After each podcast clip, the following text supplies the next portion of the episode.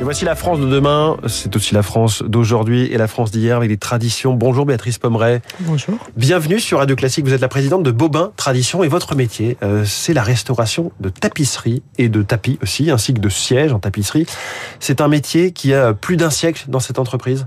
Tout à fait. Elle a été créée, cette entreprise, par Léon Bobin en 1906. En 1906, quelle est l'origine justement de, de Bobin? Pourquoi est-ce que Léon Bobin s'est lancé à ce moment-là? Alors ils étaient deux frères et c'est la création de ce marché. Euh, au tout démarrage, c'était du battage de tapis, parce que pour bien nettoyer, nettoyer un tapis, on doit d'abord le battre pour enlever la poussière. Oui. Et donc vous avez su conserver le savoir-faire euh, alors qu'on produit et qu'on vend, j'imagine, beaucoup moins de tapisseries qu'en 1906 Tout à fait, mais on s'inscrit euh, tout à fait dans l'économie circulaire puisqu'on restaure des tapis. On les nettoie, on les restaure. Pareil pour les tapisseries. Donc euh, on accompagne euh, une préservation d'un patrimoine culturel en, en rénovant, en, en restaurant ces, ces- ces objets euh, qui font partie de notre patrimoine. Alors dites-nous comment on fait Comment, euh, En quoi consiste ce savoir-faire? Ça implique quoi de restaurer des tapisseries, des tapis ou des textiles délicats? Eh bien, il faut avoir une passion, parce que pour rester des heures sur une tapisserie, il faut être passionné.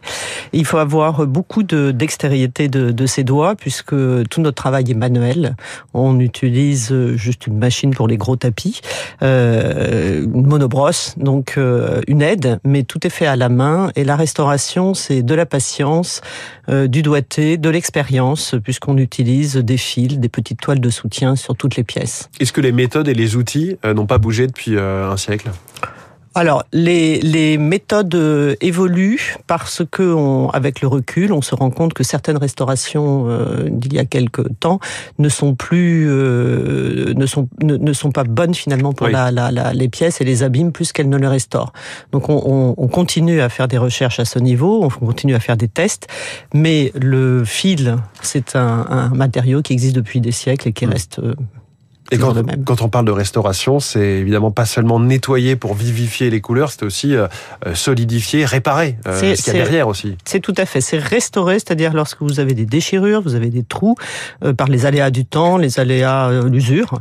Euh, eh bien, on, on- on restaure pour redonner de l'intégrité et une, une belle visibilité esthétique à la pièce. Alors d'où viennent ces tapisseries qu'on vous confie Qui sont vos clients finalement?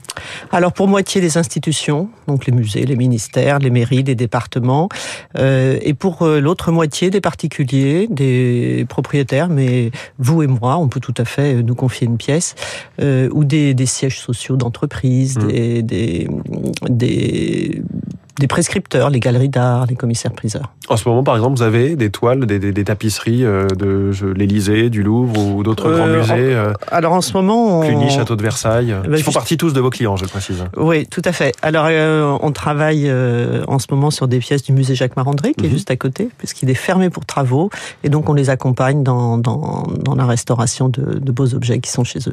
Qui travaille chez Bobin? Quel type de métier y trouve-t-on?